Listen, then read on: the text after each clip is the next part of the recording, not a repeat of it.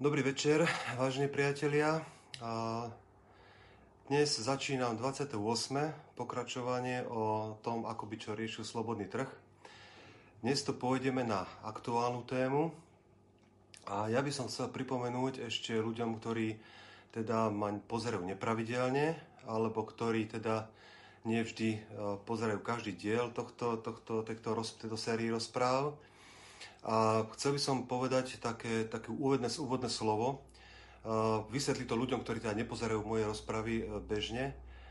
Chcel by som povedať e, hneď v prvom momente, keďže sa potom chytím témy e, aktuálnej, tak hneď v prvom momente by som chcel povedať, že neexistuje žiadne právo na život, neexistuje žiadne právo na zdravie.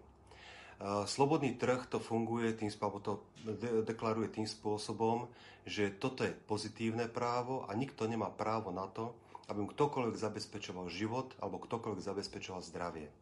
Logicky to vychádza z toho, že pokiaľ niekto povie, že má právo na život, tak potom sa, vám môže, potom sa mu môže stať, že niektorý deň príde do nemocnice a tam mu povedia, vážny pane, vy máte veľmi ťažkú infekciu a vám masívne zlyhávajú orgány ešte prežite tak hodinku, dve, už sa vám nedá pomôcť, zavoláte si rodinu a rozlúči sa s nimi.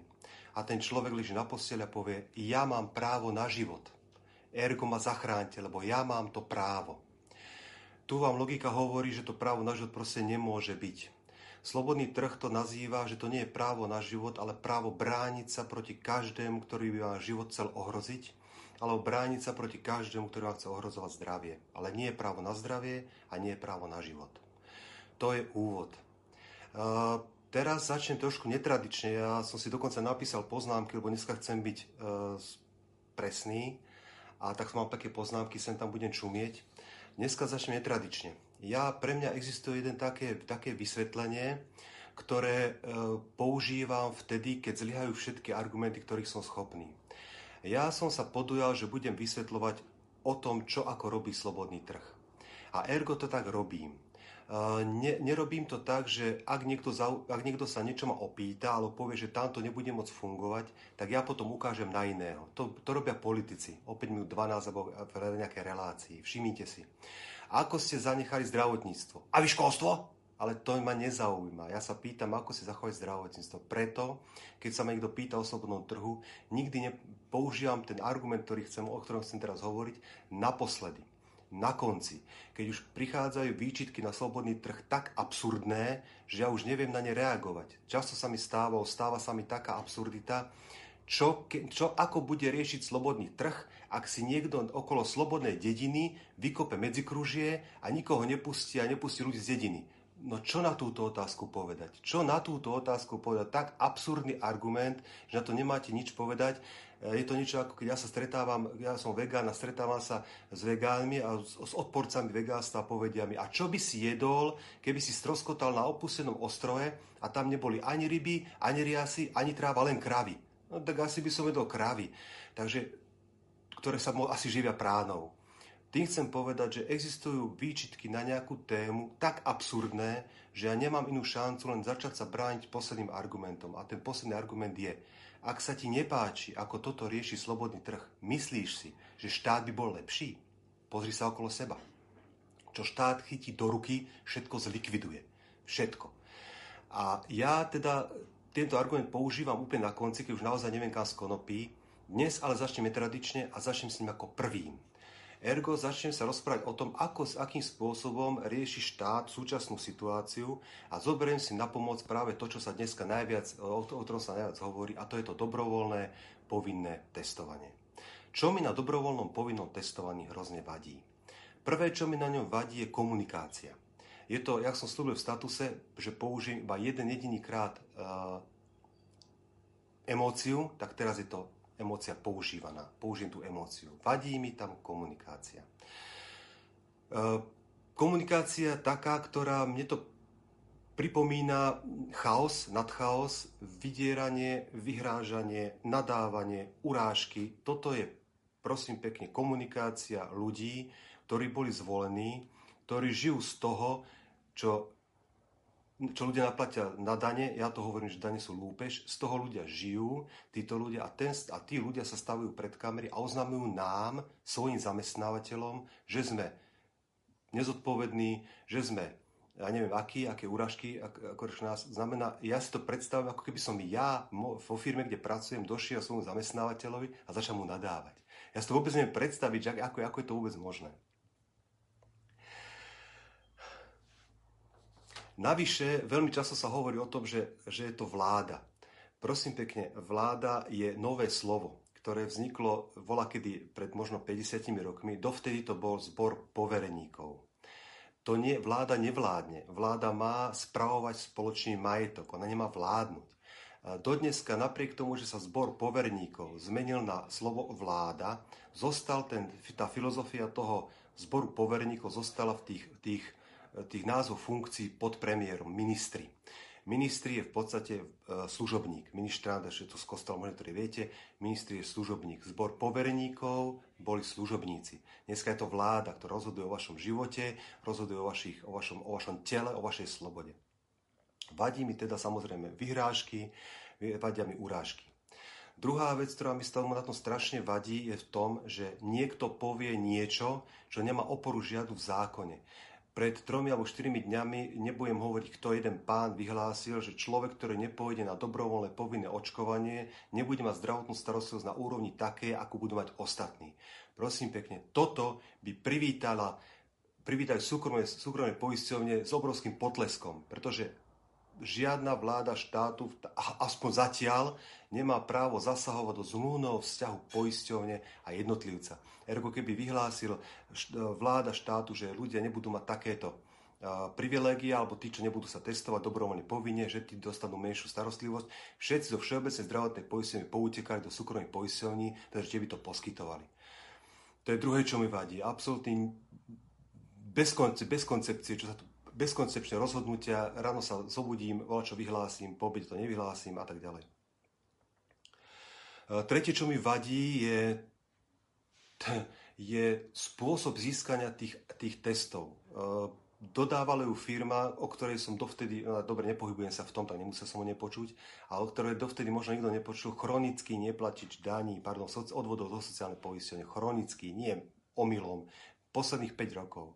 Táto firma dostala zákazku na 45 e, miliónov eur. E, neviem, aký je rozdiel medzi nákupnou a predajnou cenou, fakt to neviem, ale nebude to 10 centov. Myslím si, ja som strašne dávno, možno 10-12 rokov videl, uh, som, spolupracoval s firmou, ktorá vyrábala okrem teda toho, čo sme kúpali, vyrábala aj plastové vaky na krv a videl som tam rozdiely v cenách, ktoré sa dostali v lekárni, ten vakový krv, e, krvný vak, a za ktorú to vyrábala tá firma, tá tie krvné vaky vyrábala, tá, e, vyrábala výrobnú cenu, myslím. Takže nebudú to centy.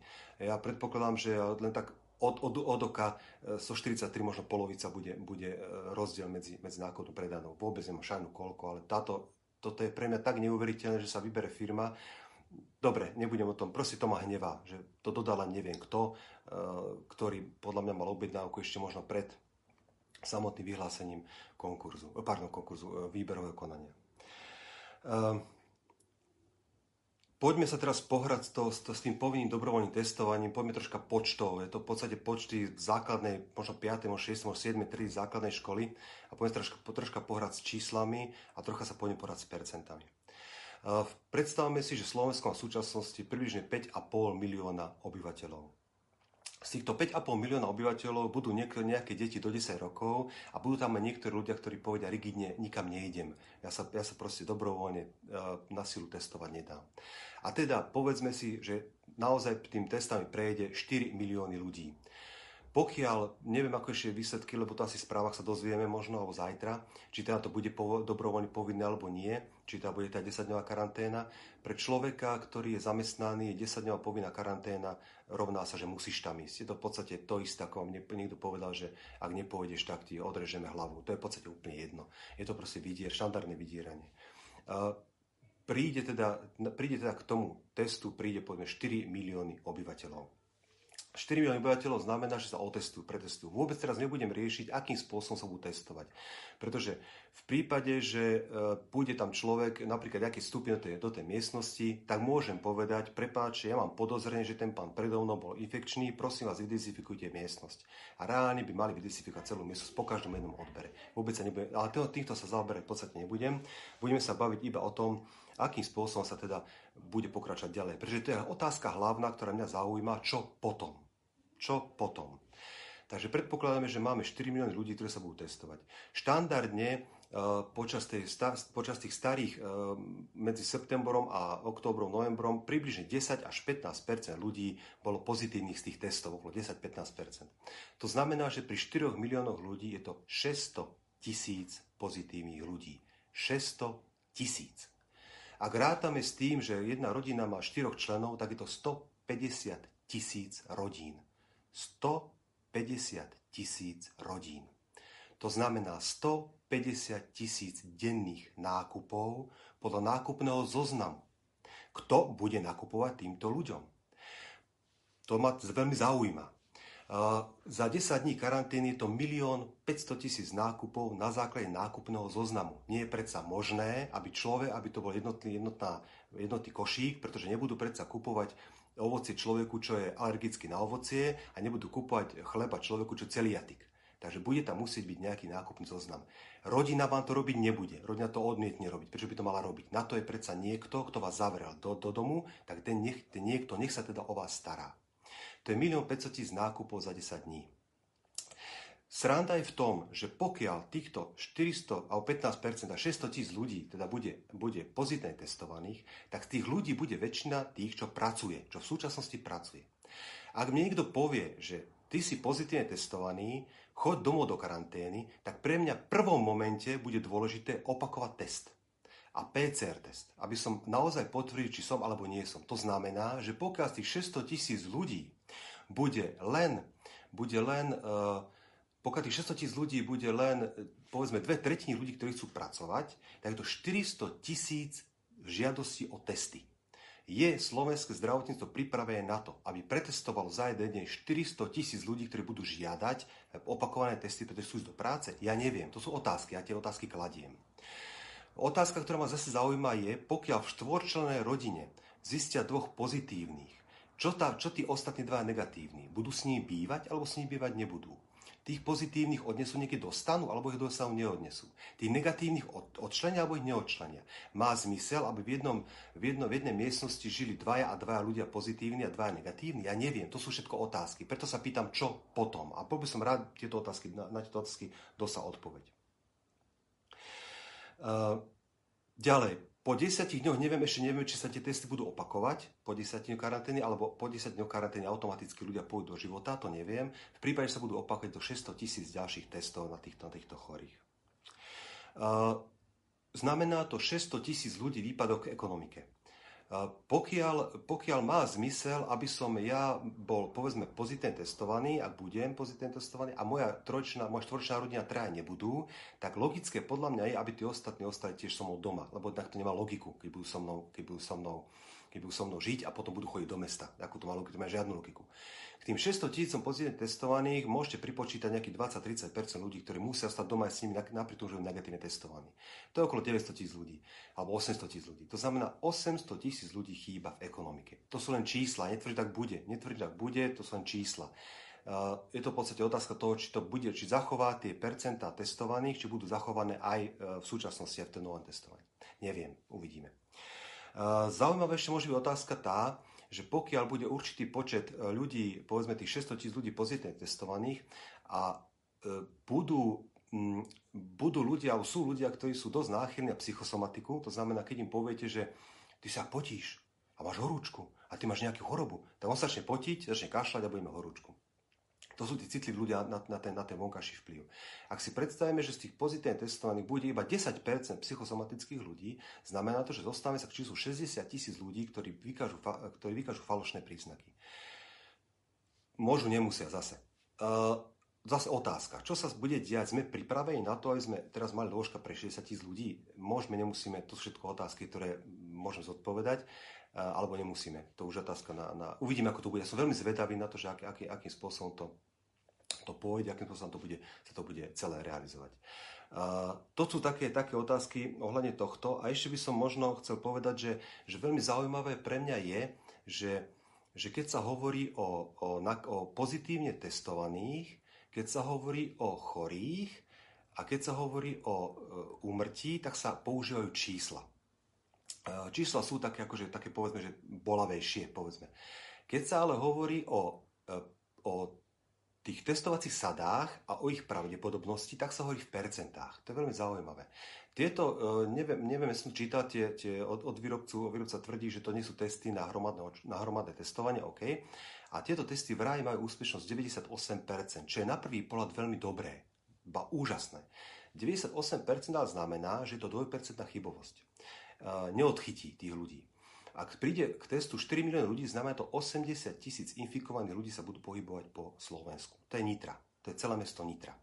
Takže v tom, v tom, v tom tej predstave, že 98% to vychádza veľmi fajn, že to je vysoké percento, ale keď to vynášobíte číslom 4 milióny, dostávate 80 tisíc ľudí a to nie je málo. Pokiaľ, pokiaľ bude naozaj tie, tie dôvody, že urobíme, dneska som čítal rozhovor s pánom Krčmerim, že urobíme screening, zistíme, koľko ľudí bude nezdravých, koľko chorých, koľko tak a tak ďalej. Zase miešanie pozitivity a choroby je dosť také otázne všetko, sa, všetko môže byť aj tak, že to bude všetko optimistické. A ja teda som mimo a teraz všetko bude fantastické a, a úžasné a e, porazíme, porazíme vírus e, ľavou zadnou a všetci, čo z, prídu k nám cez hranice, budú tiež zdraví a všetko bude v pohode. E, ja neviem, to všetko, všetko, čo som teraz hovoril, boli otázky. Ja som kládol otázky.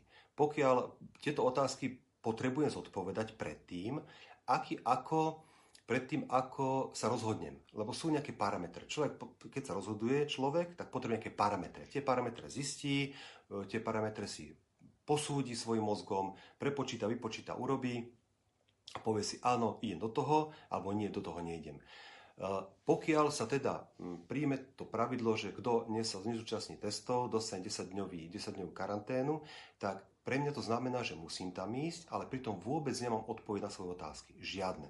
Žiadnu odpoveď na svoje otázky. E, napríklad nemám odpoveď na, otázku, či ľudia, ktorí zapisujú e, údaje, sú, majú pristúpenie ku GDPR. Ja vlastne odozdávam svoje údaje niekomu, koho ani nevidím, ani ho nepodám masku, ja neviem komu. To znamená, zajtra, v podstate, keď, keď, keď toto je normálne a možné, tak zajtra môžem rozkrikovať svoje osobné údaje komu chcem on ich môže použiť ako chce. Takže tak to je je určite tak, ako máme skúsenosti s e-kasou alebo aj zdravím, tak údaje e, si myslím, že vypadnú. Za chvíľu ako štát ich neudrží. Štát proste nevie. E, bolo to veľmi, naozaj to veľmi zaujímavé. V podstate sme, ja som vo svojej knihe, ktorú som napísal, napísal som, že, že vlastne žijeme nádherný život, lebo v podstate v, mojom živote v súčasnosti, alebo tak v mojom živote 51 ročnom, som vlastne bol svetkom hale, preletu Haleo kométy, bol som svetkom prechodu šnurových telefónov na e, smartfóny. Bol som, e, alebo som svetkom e, stiaho, veľkého stiahovania národov a som svetkom ešte aj teda tohto, čo sa tu deje a veľmi som zvedavý na to. Ja sa samozrejme rozhodnem asi tesne predtým, možno nedelu ráno, či tá tam pôjdem alebo nepôjdem, a tá sobotu ráno, neviem, kedy o dva týždne alebo o týždeň.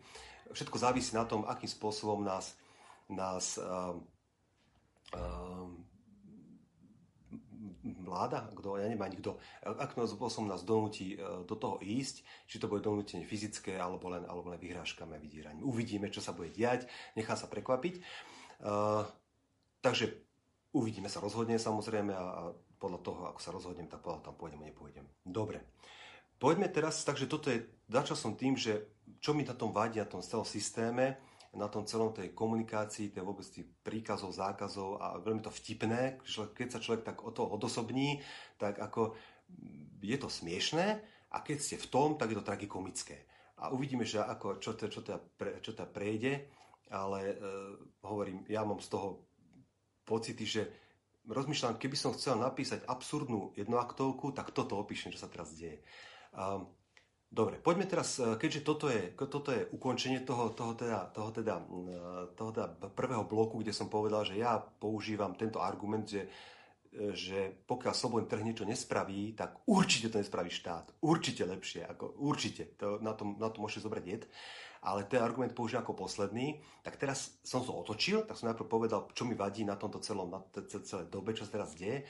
A teraz sa skúsim pozrieť na to, ako by to riešil slobodný trh. To je veľmi zaujímavé, lebo niektorí moji oponenti a niektorí ľudia, ktorí teda nejaké vyčitky majú na slobodný trh, tak oni v podstate hovoria, že áno, že OK, vlastne chápeme ťa, že slobodný, slobodný e, trh, vieš, to je to možno lepšie, ale sú určité špecifické situácie, kedy je štát lepší. Napríklad epidémia, lebo z centrálnej vlády niečo prikážu. Uh, videli sme počas od marca do oktobra, novembra, že vlastne uh, hm, keby som povedal, že neurobili nič, tak by som teda akože nebol spravodlivý, lebo určite niečo spravili. Možno si dali ráno kávu alebo raňajky, ja fakt neviem, ale niečo určite urobili, lebo keď sa rozprávam o tom, že práca je, práca je energia za čas, tak v podstate nejakú energiu asi vykonali. Boli asi vstáli z postele, dali si kávu raňajky, takže niečo urobili. Takže není pravda, že neurobili nič. Ale, ale teda neviem, neviem teda čo, možno mi raz odpíše, napíše. Čo ale teda chcem hovoriť. Slobodný trh rieši veci nejakým spôsobom. Ja musím prvom rade povedať to, že slobodný trh funguje tým spôsobom, že človek je buď poistený, v poisťovni a v tom momente je poberateľ všetkých výhod, cukrovej poistení, voľnotržnej, a v tom momente poberateľom všetkých výhod tej poisťovne a zároveň je povinný e, dodržiavať nejaké zmluvné podmienky tej danej poisťovne. Alebo, to je, to je vtedy, keď človek poistený, tak za neho kope poisťovňa, to je jeho firma, alebo človek sa môže rozhodnúť, že sa nepoistí, teda že nebude vôbec poistený a v tom momente je sám človek sám firmou. Ergo je zodpovedný za svoje činy, je slobodný, ale, jak sme sa bavili minule, sloboda a zodpovednosť je, e, sú dve strany jednej mince a teda je, e, a teda je, e, ak má slobodu, tak je aj zodpovedný. Na, na to vysvetlenie ešte chcem povedať jednu vec. Keďže v súčasnosti na Slovensku a aj myslím, že v civilizovaných krajinách vo svete nie je um, sú, je poistenia zdravotná povinná. Aj, a budem hovoriť o Slovensku. Zdravotná a sociálna poistenia je povinná. Čo to znamená? Človek musí odviesť zo svojej, zo výplaty, myslím 30%, nie som si presne istý, ako 30% peňazí do sociálnej a zdravotnej poistenia, alebo 20. E, je podstatné koľko, ale musí nejaký, nejakú sumu odviesť. Čo to znamená? Že ľudia, e, všeobecne ľudia majú rôzne časové preferencie. Časová preferencia vysoká, vysoká časová preferencia znamená, že človek všetko, čo zarobí, chce hneď minúť. Nízka, extrémne nízka časová preferencia znamená, že všetko, čo človek zarobí, si odloží na zlé časy. To je nejaká škála od teda extrémnej vysokej časovej preferencie do extrémne nízkej časovej preferencie a ľudia sú medzi nimi sa pohybujú vlastne sedia v 7 miliardách bodov. Niekto má vysokú, niekto má nízku časovú preferenciu. Pokiaľ je poistenie povinné zo zákona, Znamená to, že sú diskriminovaní ľudia s vysokou časovou preferenciou. Pretože povedzme, že ja som človek s extrémne vysokou časovou preferenciou a všetko, čo chcem zarobiť, chcem minúť a je mi jedno, že keď dostanem chrípku, umrem. Je mi jedno, že keď zlomím nohu, umrem a je mi to úplne jedno, chcem žiť. A títo ľudia s vysokou časovou preferenciou sú diskriminovaní, pretože musia si platiť poistné, napriek tomu, že sa platiť nechcú. A títo ľudia ale existujú. Na slobodnom trhu teda títo ľudia s vysokou časovou preferenciou zrejme nebudú poistení. Alebo sa nepoistia. Na čo? Niekto sa nechce poistiť, chce žiť. A keďže sa nepoistia, tak budú sami vlastnou firmou. Čo sa bude diať napríklad v, v prípade, povedzme, epidémie, naozaj nejak nie, začne sa množiť počet chorých a tak ďalej, tak záleží zase na zmluvných podmienkach poisťovne. To znamená, keď má poisťovňa napísané, že každý človek, keď vyhlásime my výnimočne, alebo epidémiu, epidémiu vyhlásime, tak človek je, každý náš klient je povinný sledovať od tej doby internetové stránky a tam my píšeme, čo presne má robiť a za akých podmienok je poistiť, poistené, za akých podmienok ho nepoistíme. Môže sa stať, že, že to nemusí byť len čierna-biela, že ak sa nepoistíš ak, sa, ak nebudeš nosiť, povedzme, vymyslím si rúško, tak ťa vôbec nepoistíme. Nie, to môže byť spravené výlukou, to znamená, ak niekoho, ak zistíme, že niekto nebol na testoch, alebo niekto nenosí rúško, tak na ňo sa netýkajú nejaké 3, 4, 5 chorób a na to ťa nepoistíme. to môže byť, tie zmluvy môžu byť tisícoraké. Eh, pokiaľ naozaj nejaká epidémia vznikne, tak budú, budú, na tom slobodnom trhu bude existovať viac, viac poisťovní. Povedzme si, že jedna bude opatrná, a povedzme, že druhá bude neopatrná, alebo teda bude kašľať na všetky tie, tie príkazy a tie, tie výluky, výluky z poistenia. Poistenia A teda povie, je tu epidémia, alebo je tu, je tu prudký nárast prudký nárast uh, pozitívne testovaných, alebo teda áno, pozitívne testovaných ľudí a teda my sprísňujeme podmienky a na, vyhlasujeme epidémiu a keďže sme vyhlasili epidémiu, všetko, ako my, my poisťovňa, tak všetko, čo sa týka, všetko, čo uh, budete robiť, už spodlieha na tej našej webovej stránke, vám ukážeme nové podmienky, ktoré musíte splniť. Ak ich nesplníte, prestávate byť poistení. Tá neopatrná poistenia môže povedať, ja to kašlem. Mne je to úplne jedno a nech robte a robte si, čo chcete. Mne týchto počet, počet nakazí nedáva žiadnu, žiadnu zmysel. Ja proste to vyhodnotím, akože to epidémie nie je. A teraz pozor. Práve jediný, kto sa môže rozhodnúť o tom, či aké, aké prijatie alebo aké, aké riziko má cítiť jediný človek, je, je spotrebiteľ alebo človek na slobodnom trhu. Ergo, pokiaľ ja som opatrný človek, tak sa dám poistiť v poisťovni, ktorá má rúško a, a ktorá tam má testy a neviem čo všetko a tam sa poistím a viem, že keď sa mi niečo stane, tak potom ma tá poistenia preberie a, a vylieči, alebo, alebo tá zaplatí mi liečenie. Tá neopatrná poistenia práve, tá nebude to hľadieť a bude si tam už ľudia robiť, čo chcú.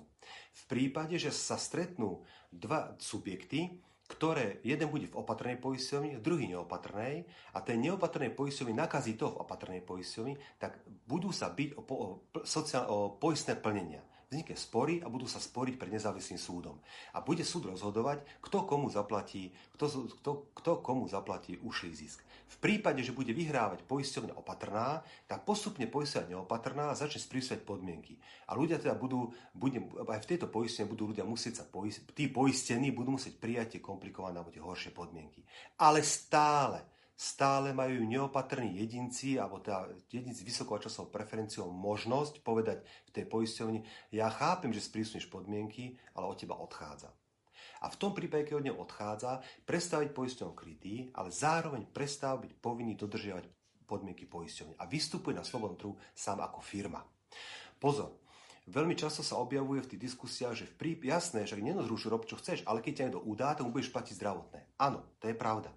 Pokiaľ nejaký človek nebude rešpektovať e, nebude rešpektovať nariadenie tých poisťovní alebo za aké okolnosti ťa, ťa kryjem, pokiaľ to nebude rešpektovať alebo sa nepoistí, môže sa stať, že sa ocitne pred nezávislým súdom, keď ho udá človek, ktorý bude tvrdiť, že ho nakazil. E, buď vyhrá ten nakazený, alebo ten šírič, šírič tej, tej, tej infekcie alebo, alebo vírusa alebo čokoľvek.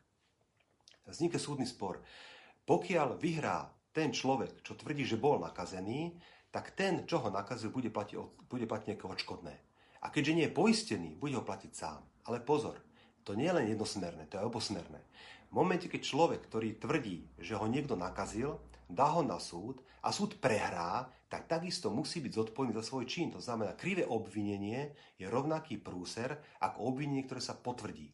Obidva tie subjekty vstupujú do súdneho sporu alebo do sporu s rovnakým rizikom. Ak ja dokážem, že, ak ja dokážem, že ma nakazil, platí mi odškodné.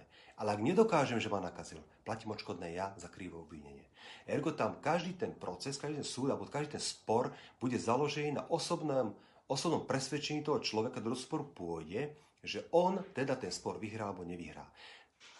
Prehovorím to preto, lebo neexistuje žiadne úzus, že vždy je ten neopatrný človek, vždy bude vinný. Uvidíme. Uvidíme na nezávislých súdoch, uvidíme na, na dohody poisťovní, to všetko sa uvidí.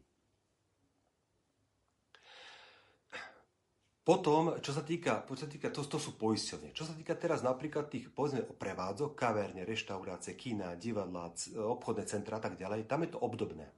Môže vzniknúť, môže vzniknúť skupina opatrných podnikov, ktoré prikážu, každý, kto ku mne príde do podniku, musí mať na sebe rúško, alebo, alebo tá, beriem tá rúško, rúško a môžu vzniknúť také tie neopatrné, alebo tie akože hurá, hurá prevádzky, ktoré povedia, nie, my preferujeme, alebo respektíve nám je to jedno. Kto má rúško, môže, kto nemá rúško, nemá, nám je to úplne jedno, kto ako. Kto ako chce. Zase, ľudia, slobodní ľudia na trhu rozhodnú, nakoľko je táto náka, alebo nakoľko je táto, táto hrozba relevantná, hrozba povedzme choroby alebo infekcia víru, nakoľko je relevantná, nakoľko relevantná nie. O tomto totiž nemá právo rozhodovať nikto iný, okrem slobodného subjektu na slobodnom trhu. A ten sa prejaví tým spôsobom, že pokiaľ sa ľudia budú cítiť ohrození, tak budú navštevovať podniky, ktoré budú pýtať iba rúška.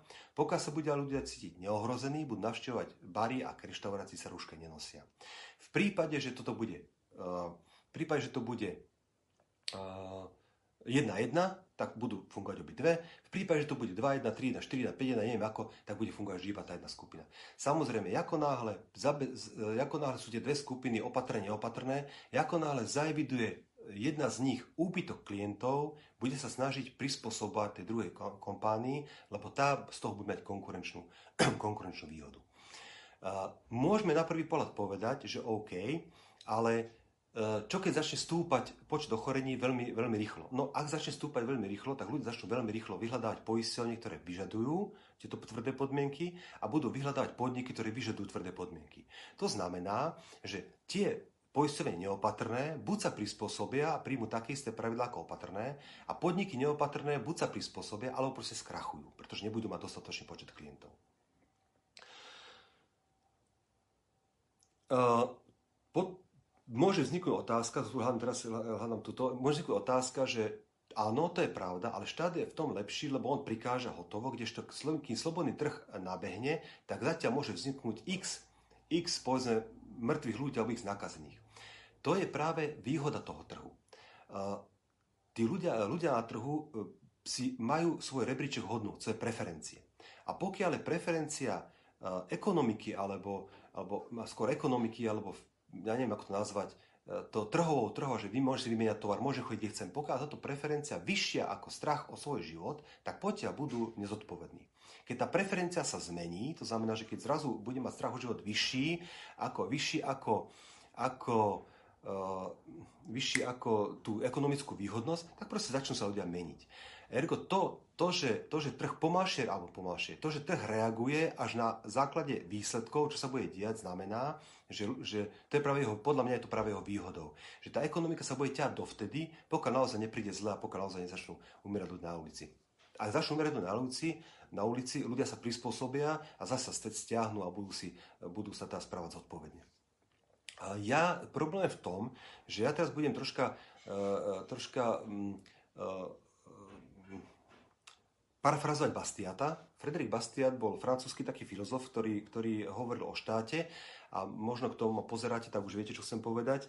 A, a o štáte hovoril a hovoril o tom, že, že nie je možné zistiť efektivitu štátom vynaložených prostriedkov, pretože nikdy nebudeme vedieť, ako by tieto prostriedky použil slobodný jedinec je to dané tak, ako keď, keď napríklad povieme si, že ak štát zoberie daň a postaví e, materskú škôlku, tak niekdy nevieme, že keby tie peniaze nezobral, tak ľudia postavia dve materské škôlky. To je podstata.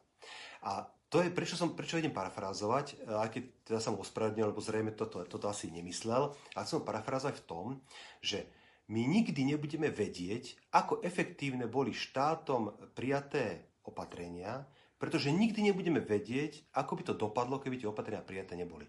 Modely môžu byť. Môže byť 1500 modelov. Môže byť výpočty, môže byť matematické modely, čokoľvek, ale to nie je realita. To znamená, pokiaľ, pokiaľ e, štát príjme nejaké opatrenia a niečo sa udeje, tak my nevieme, či bez tých opatrení by to bolo lepšie alebo horšie.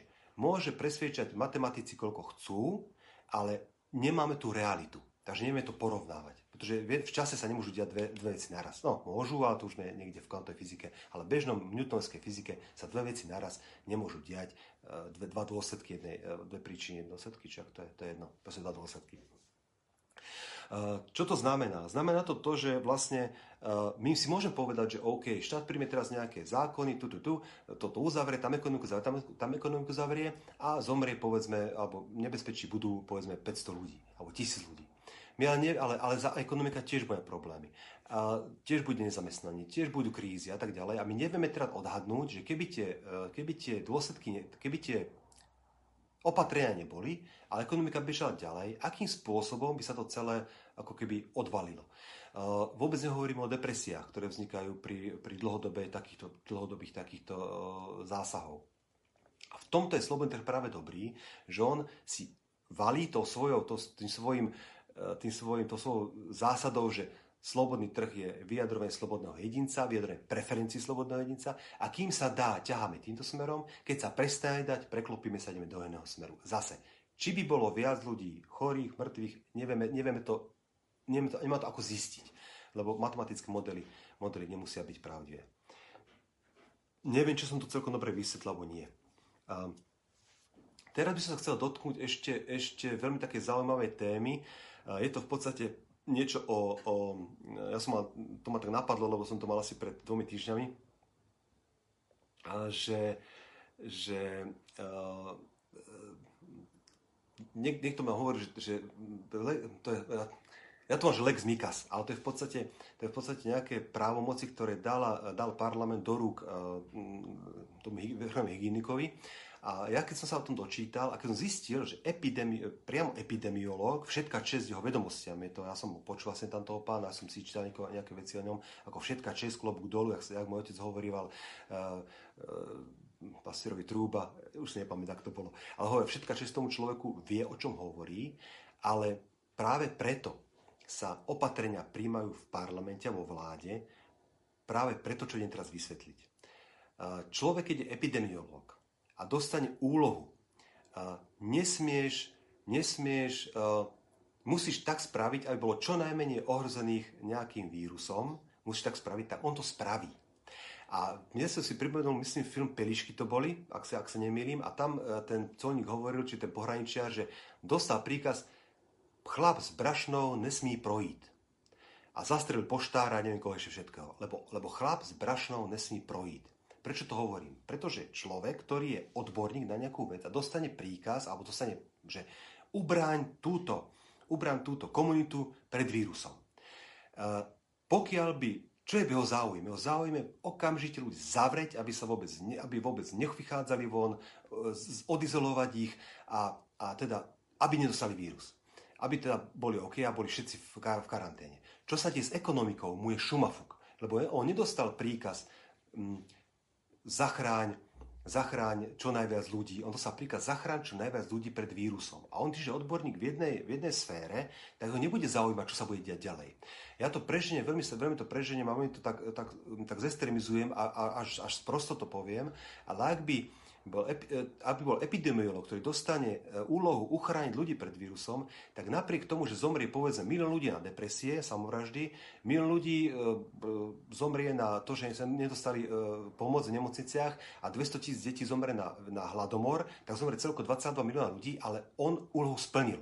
Lebo z tých 22 milióna ľudí ani jeden nezomrel na vírus. Ja netvrdím, že to tak je, iba hovorím, že pokiaľ dávate je logické, je logické, že pokiaľ dostane odborník, špecialista nejakú úlohu, ktorú má ochrániť niekoho, tak on, musí, on nesmie sa niekto vírus. Práve preto sa robia tie rady a neviem, tam epidemiológie, tam ekonómie, tam zdravotníky, tam neviem, neviem, neviem, 8 ľudí, 10, aby každý povedal niečo, aby sa nezamerali na jednu vec. To je, to je nebezpečie tohto. A Bože chráň, by som povedal, že, že, e, že o pána, o pána, o pána e, Mikasa to asi nie, dobre, ale ja som sa snažil vysvetliť to, že odborník má snahu, odborník má snahu riešiť svoj problém, nie problém, nie problém niekoho iného.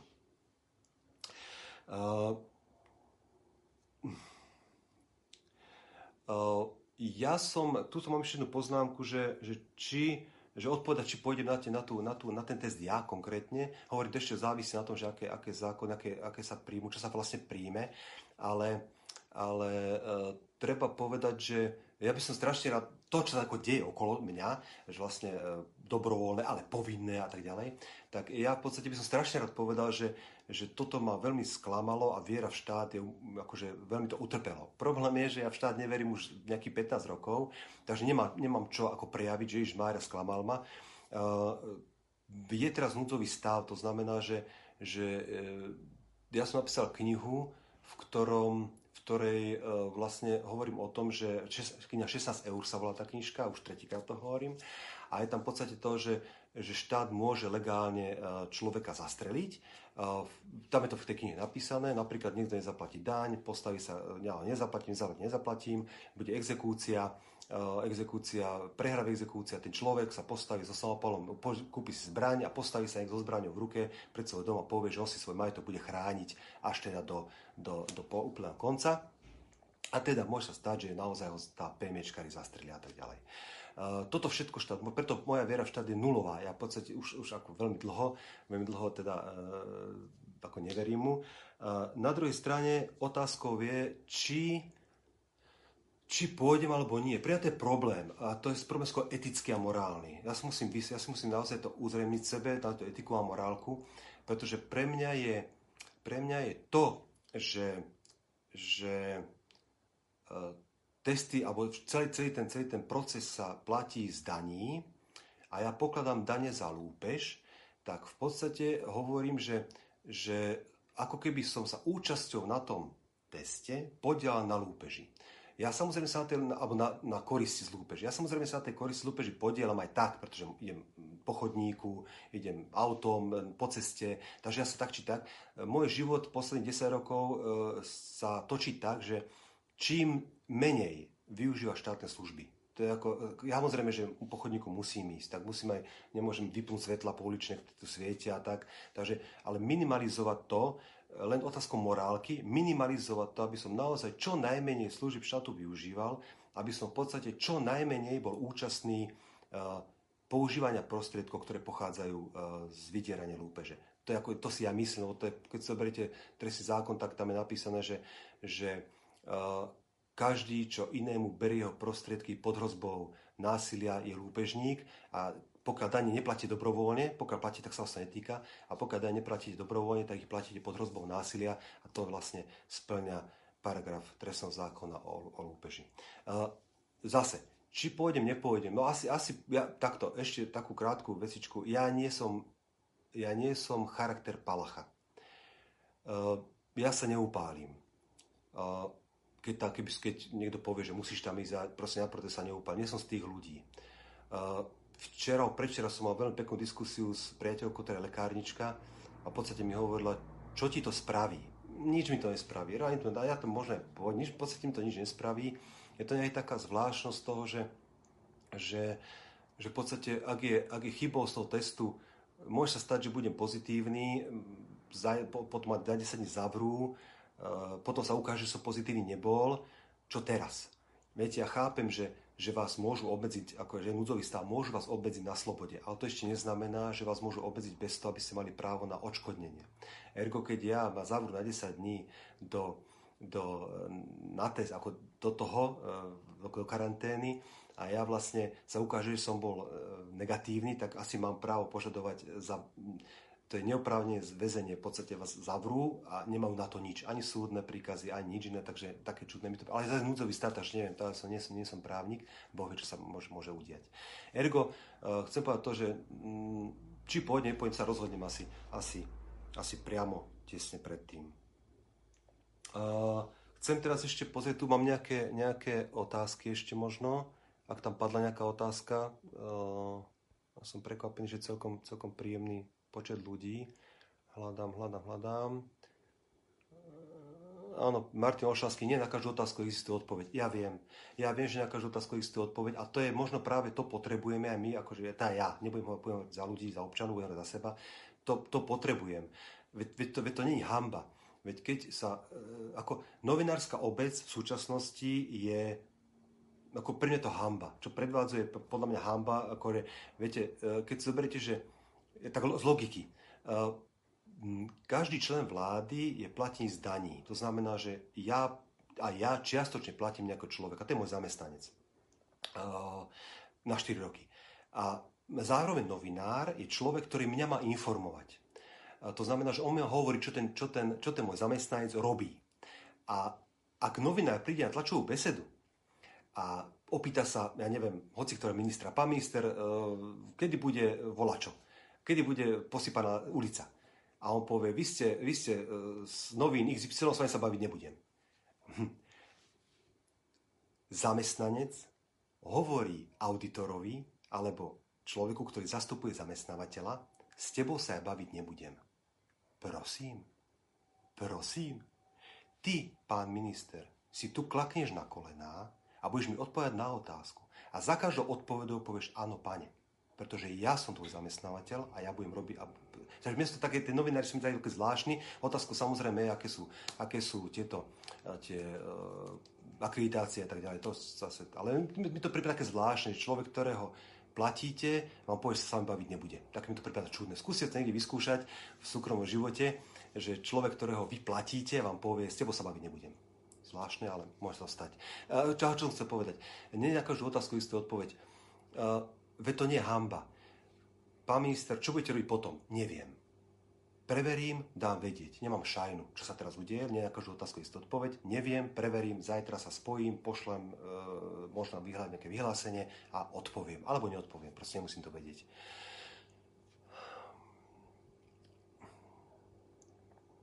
Komunikácia vlády, áno, áno, áno čo ak by bolo moc ľudí, ktorí by sa poistili, a teraz, teraz predpokladám, že to bude asi otázka k tomu slobodnému trhu, takže a čo ak by bolo moc ľudí, ktorí by sa poistili v tej neopatrnej poisťovni, náhodou by sa situácia naozaj vymkla z rúk a vypukla naozaj tá pandémia, epidémia, alebo pandémia, keď je viac štátov dohromady, pandémia, tá poistia by to začala nezvládala, až by vlastila bankrot. Čo potom s tými poistencami? Väčšinou to je tak, že keď to akože dobrý voľný trh takto nezvládne, tak nastúpe zlý štát, toto zachráni, lebo nenechá svojich občanov umierať na chodníku, či už hľadom alebo na chorobu. Ďakujem za otázku, Peter Masár, úžasné. My totiž fungujeme v súčasnom stave tak, že vďaka tomu, že štát poskytuje garancie, tak štát dovolí ľuďom povedať si, ja predsa sa môžem poistiť neopatrnej poisťovni, pretože keď tak krachne, tak mi dá peniaze. A niekto mi to zaplatí. Slobodný trh hovorí, ak investuješ, tak si zodpovedný za svoju investíciu. Nikto ťa nezachráni. Nikto. Ak zle sa rozhodneš, tak o to prídeš.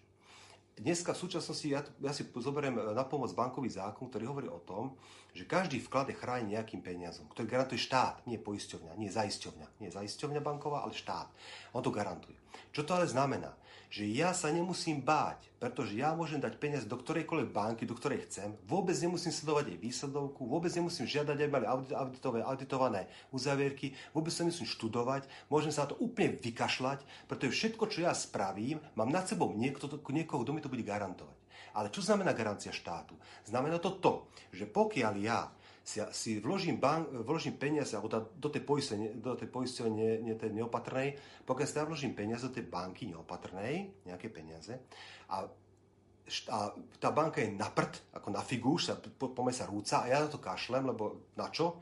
A štát to zagarantuje, znamená to, že moju neopatrnosť, moju nezodpovednosť, moje kašlanie sa na to, kam som tie peniaze dal, moje úplne akože laxnosť k, k, k svojim prostriedkom, tak to, že mi štát dá peniaz naspäť, to je tým, že tí ľudia, ktorí boli zodpovední okolo mňa, ktorí si dávali pozor, kam tie peniaze dávajú, ktorí si dávali pozor na to, ich investujú, ktorí dávali všetko, všetko opatro, študovali všetky auditované správy, dávali sa to pozor, tak títo ľudia, poctiví a zodpovední k svojim prostriedkom, zaplatia mne, Lemplovi, ktorý sa to úplne vykašľal a vôbec nič nedalo pozor. A toto trh nerobí.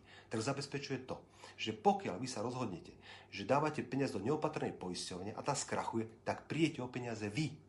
Vy a nikto iný. Nikto vám nebude vaše peniaze, vaše rozhodnutia vám nebude sanovať. Teraz sa bavíme o tom, že ale samozrejme to sú komplikovanejšie veci, lebo každá poisťovňa bude mať svoju zaisťovňu a tak ďalej. To sú, to sú komplikované veci. A táto otázka smerovala tam, že pokiaľ ten dobrý trh to spraví a potom príde zlý štát a nahradí to, že, a čo bude, no ale to je práve ten problém, že pokiaľ ten štát nahradí tú moju stratu, tú stratu toho lempla, tak to zaplatia tí zodpovední. A realita je taká, otázka je taká, prečo by zodpovední ľudia mali platiť straty z toho, čo ja si ja som svojou lemplosťou stratím. A v tom je ten trh spravodlivý a jasný. Platíte za to, za, platíte presne toľko, koľko je vo vašom rozhodnutí. Ak uveríte nejakej poisťovni, ktorá vydá úžasné správy, tak samozrejme, že o to prídete. A to, je, to sú ďalšie náväznosti, ktoré by som zase mohol tú, mohol tú hodinu to rozprávať. Štát garantuje nejakých auditorov. Tí majú nejakú licenciu. Kto nedostane licenciu, nemôže auditovať. Slobodný trh to nepozná. Slobodný trh bude mať x poisťovní, ich, ich auditorských organizácií a tak ďalej, ktorá bude, každá auditorská organizácia na trhu bude natoľko úspešná, nakoľko bude presne, presne vykazovať a ukazovať tie výsledky tých poisťovní. A keď vás, keď vás nejaká poisťa oklame a zistíte ešte, že vaša auditorská firma je oklamala, tak tá auditorská firma neprežije. Vy o svoje peniaze, to je fakt, ale vy o svoje peniaze preto, lebo ste nedávali pozor a nezistovali si si podrobnosti. Takže ešte raz opakujem, ono na prvý pohľad sa zdá, že štát niečo zaplatil, ale realita je taká, že to zaplatili ľudia, ktorí boli inak, inak, inak uh, zodpovední. Na to je veľmi pekná, veľmi aforizmus, že ako keď sa hovorí o tom, že štát pomôže, štát dá, štát zaplatí, štát pokrie a tak ďalej, na to je taký pekný aforizmus, ktorý hovorí, že štát vytvára peniaze tak, ako kliešť vytvára krv. Pe- štát totiž nemá žiadne iné peniaze, alebo len tie, ktoré zoberie z daní.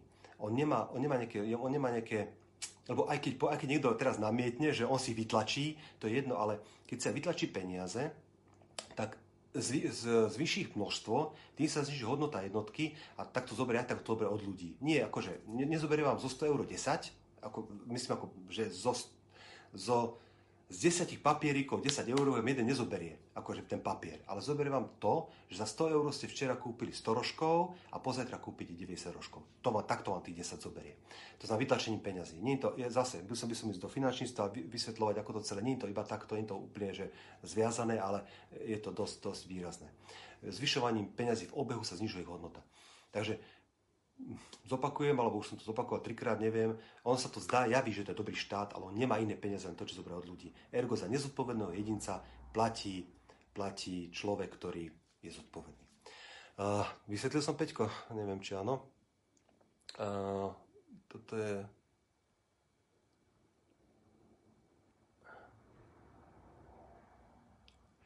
Aha, uh, Takto, ešte to, že to, som odpal, asi som odpal predtým, nezaregistroval som, ale je tam taká otázka ešte od Peťka Masára, že čo ak by sa stalo, že opatrná poisťovňa v tej situácii povedala, hups, žiadnych poistencov tejto situácii nepríjmem. Dneska som videl nádherný, nádherný kreslený gif o tom e, človek, ktorý vlastne o tom kapitalizmu asi nevie a dá gif na, na Facebook o tom, ako sedia vedľa seba dvaja ľudia, ktorí predávajú uh, tekvice alebo manga, alebo čo to bolo, neviem, čo to bolo, voľa, čo to bolo nejaké manga. A teraz jedno predával za 60 eur a druhý za 40. Teraz ten, čo za 60 predával, to premenil na 30 a ten, čo za 40, to premenil na, na 20. Ako aby, aby konkurovali si. Ale v tom zrazu už ten e, prvý už nechcel znižovať cenu, tak došiel za tým druhým, vyplatil ho, zobral mu tie manga a vyhodil na cenu 60. A toto bol dôkaz, akože mal, to gifko malo byť dôkaz toho, že ak je veľká firma a tá vlastne skúpi malého, tak potom môže zvyšiť ceny. Ja som o tom mal rozpravu celú, o monopoloch. Nebudem sa k tomu nejako vrácať, iba toto, na to rýchlo odpoviem, na to vec odpoviem rýchlo. Ak by opatrná poisťovňa povedala, hups, už nepríjmame žiadnych ďalších, vznikla by ďalšia opatrná poisťovňa. Na trhu existuje pravidlo, ktoré hovorí o tom, že neexistuje na trhu žiadna, žiadny dopyt, ktorý by po prekročení kritickej hodnoty nemal ponuku. Dokonca ja si veľmi, veľmi možno opatrne, ale veľmi si dovolím tvrdiť, že ani jeden dopyt na trhu sa nestane, že nemá ponuku. Je to, je to, je to prírodzená ľudská vlastnosť, neviem to nazvať, ale proste ne, nezažil som a neviem si predstaviť situáciu, keď na slobodnom trhu je dopyt a nenájde sa ponuka. Takže ak, ak 5, neop- ak 5 opatrných poisťovní nebude chcieť brať ďalšie klienta, vznikne šiesta. Samozrejme, treba hovoriť o tom, zase, zase komplexnejšie to je, na slobodnom trhu nie je žiadny štátna, žiadna, štátna regulácia. To znamená, že nepotrebujete pre funkciu fungovania poisťovne nepotrebujete licencie. Proste vznikne poisťovňa, ľudia sa to napoisťujú a tak ďalej, tak ďalej. Zase auditoru chytí, tie procesy. E, troška sa ospravedlňujem, a toto je 28. stretnutie, to znamená, že ja som dosť týchto procesov popísal, tých 27 a, tak neviem, keď to nestačilo, tak možno inokedy. A, potom Peťko ešte znova napísal, ak matematici niečo vypočítajú, má to určitú pravdepodobnosť. Nehádzal by som celý matematický obor štatistika tak do koša, lebo to sa nedá povedať, lebo nevieme, ako by to bolo, keby to bolo inak. Pardon, ale toto by som označil za nemysel. Uh, štatistika je, je veľmi vhodná matematická metóda, ktorá určuje pravdepodobnosť. Uh, to je pravda. Stretli ste sa s pravdepodobnosťou 100%? Ja osobne nie. Pokiaľ štatistika pozná, tak teším sa. Ja to neviem, pokiaľ mi poviete, že áno, tak budem rád, ale ja som sa s pravdepodobnosťou 100% ešte nestretol. Takže môžem predpokladať, že napríklad povieme, ak by štát neprijal tieto opatrenia, s 95% pravdepodobnosťou by zomrelo 10 násobne viac ľudí. Hej, ale áno. Uh, netvrdím, že niečo má nižšiu, vyššiu pravdepodobnosť, ale ja som nehodil do koša štatistiku. Nie, ja som ja povedal, že nemáme istotu. Len to som povedal. Ja som povedal, že, že pokiaľ sa táto situácia ne, urobí inak, tak nemáme ist, nevieme, ako by to bolo. ako by to bolo naozaj, ako by to naozaj bolo. Môžem povedať, aby sme to nespravili, tak s pravdepodobnosťou je 99,99%, aby to bolo takto. A to nie je 100. Ergo nevieme, že by tak bolo. Takže, prav, takže súhlasím, pravdepodobnosť sa vypočíta v štatistike, ale mm, tá vec, že nevieme, ako by to bolo, to je to proste ako, jak, jak, to, jak to povedať, lebo nechcem do kvantovej fyziky môcť ísť, ale uh, proste keď idete do kina, tak nemôžete ísť na zábavu, no tak ste v kine. A či, a, či, a kino bolo dobré, ale či, on, či bolo lepšie na zábave, to neviete. Prídu kamarádi a budú hovoriť, ty koľko znaš do kina, vieš, aká zábava, ožrali sme sa, opäť ale vy stále neviete, či by ste v tom, to, to, v tom, v tom, na tej zábave sa necítili vy horšie ako v tom kine. Takže pravdepodobnosť určite áno, vôbec nehádne štatistiku do koša, štatistika je v podstate uh, celkom príjemná veda, aj keď teda uh, jej neprajníci hovoria, že štatistika je presná analýza nepresných vstupov. Ja to som nemyslím, ale, ale je to pravdepodobnosť. Vždy je to pravdepodobnosť. Marek Šebenia, v lekárni sa dá kúpiť COVID krvný test za 12 eur, aby som až do 15 minút možno využijem. Žiadna zdravotná poisťovňa neskrachuje, má, aktívnu, má aktívum, ktoré rastie každým dňom, poistenie vždy niekto kúpi. To je limitujúce, limitujúce presvedčenie. Uh, to neviem. To nie, toto, to, to neviem. To, to by som netvrdil, že, ne, že žiadne poistenie skrachuje. Ako z histórie, to neviem. Teraz si ma prekvapil, Martin.